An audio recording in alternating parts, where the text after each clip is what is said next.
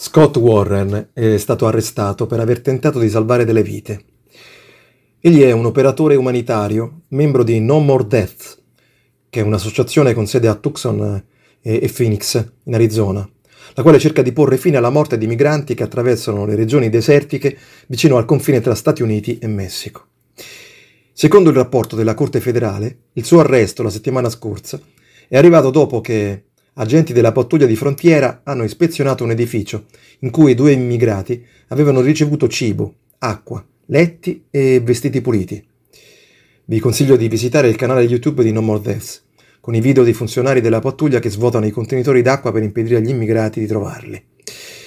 Nel dettaglio, la Corte sostiene che il reato di Scott consiste nell'aver offerto il proprio aiuto a individui colpevoli di un crimine, in una sorta di indiretta complicità. Vabbè, ma ma allora l'elenco degli imputabili è infinito. Perché, perché allora, allora, c'era una volta una legge, uguale per tutti, altrimenti di cosa stiamo parlando? Già di cosa? Eh, questo me lo chiedo da tempo. La legge uguale per tutti è semplice. Dare sostegno a un criminale rappresenta un'azione altrettanto delittuosa.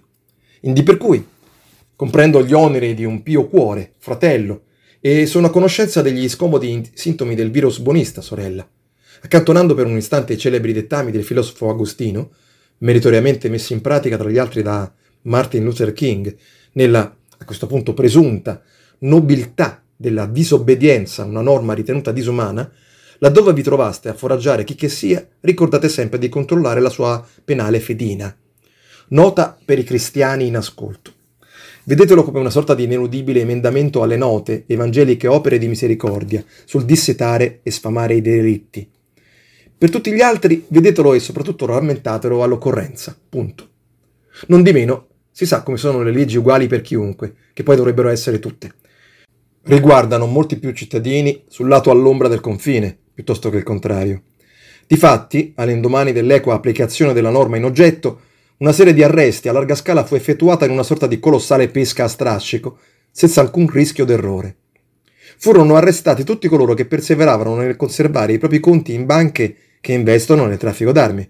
Perché vendere morte è un crimine, punto. Altrimenti di cosa stiamo parlando? Già, di cosa è il punto della storia, credo. Quindi vennero arrestati tutti, ripeto, tutti quelli che in passato hanno votato per pseudo leader politici, arricchitisi e truffando chiunque senza scrupoli, addirittura interi paesi.